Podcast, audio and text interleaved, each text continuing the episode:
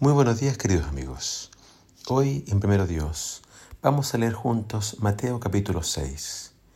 Y yo quiero leer para ti los versículos 19 al 34 en la nueva traducción viviente. Dice así, no almacenes tesoros aquí en la tierra, donde las polillas se los comen y el óxido los destruye, y donde los ladrones entran y roban. Almacena tus tesoros en el cielo donde las polillas y el óxido no pueden destruir y los ladrones no entran a robar. Donde esté tu tesoro, allí estará también los deseos de tu corazón. Tu ojo es como una lámpara que da luz a tu cuerpo. Cuando tu ojo está sano, todo tu cuerpo está lleno de luz, pero cuando tu ojo está enfermo, todo tu cuerpo está lleno de oscuridad. Y si la luz que crees tener en realidad es oscuridad, Qué densa es esa oscuridad. Nadie puede servir a dos amos, pues, pues, odiará a uno y amará al otro. Será leal a uno y despreciará al otro. No se puede servir a Dios y estar esclavizado al dinero. Por eso les digo que no se preocupen por la vida diaria, si tendrán suficiente alimento y bebida o suficiente ropa para vestirse. ¿Acaso no es la vida más que la comida y el cuerpo más que la ropa? Mire los pájaros, no plantan ni cosechan ni guardan comida en graneros, porque el Padre Celestial los alimenta. ¿Y no son ustedes para Él mucho más valiosos que ellos? ¿Acaso con todos, con todas sus preocupaciones, pueden añadir un solo momento a su vida? ¿Y por qué preocuparse por la ropa? Miren cómo crecen los lirios del campo. No trabajan ni cosen su ropa.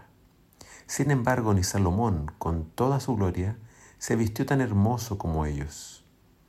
Si Dios cuida de manera tan maravillosa a las flores silvestres, que hoy están y mañana se echan al fuego, tengan por seguro que cuidará de ustedes. ¿Por qué tienen tan poca fe? Así que no se preocupen por todo eso diciendo, ¿Qué comeremos? ¿Qué beberemos? ¿Qué ropa nos pondremos? Estas cosas dominan el pensamiento de los incrédulos, pero su Padre Celestial ya conoce todas sus necesidades.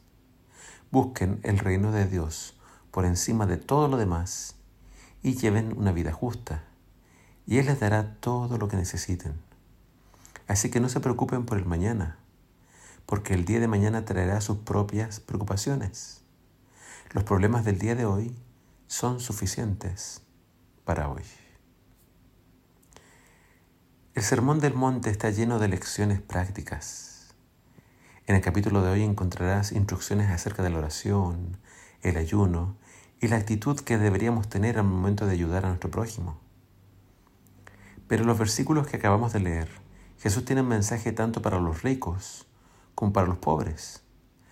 A los ricos les aconseja que hagan tesoros en el cielo y no solamente aquí en la tierra. Si solo te dedicas a gastar e invertir en lo terrenal, si tu corazón está solo en lo de esta tierra, no tendrás parte en la vida eterna. En cambio, si nuestro corazón está anclado en lo celestial, con gusto gastaré mis recursos para todo lo espiritual. Si mi anhelo es avanzar hacer avanzar el reino de Dios aquí en la tierra, entonces invertiré los negocios del Señor. Y entonces Dios nos dará una recompensa. No porque la ganemos. Recuerda que la salvación no se gana. Es un regalo. Solo se recibe. Si el amor de Dios alcanzó mi corazón y lo transformó, eso se notará en la forma en que manejo mis finanzas. Debemos entender que esta vida es una prueba y dependiendo de cómo vivamos, demostraremos si el cielo está o no está en nuestro corazón. A los pobres Jesús les invita a confiar en la provisión de Dios y a dejar a un lado el afán y la ansiedad. No estamos solos. Tenemos un Padre Celestial Todopoderoso que cuida de nosotros. Si Dios cuida de las aves, Dios también cuidará de ti. Solo procura poner a Dios en primer lugar. Él debe ser la prioridad número uno en tu vida. Busca también su justicia. Busca hacer el bien. Y entonces Él se encargará del, resto. El Señor cuidará de ti. Solo confía en Él. Que el Señor te bendiga.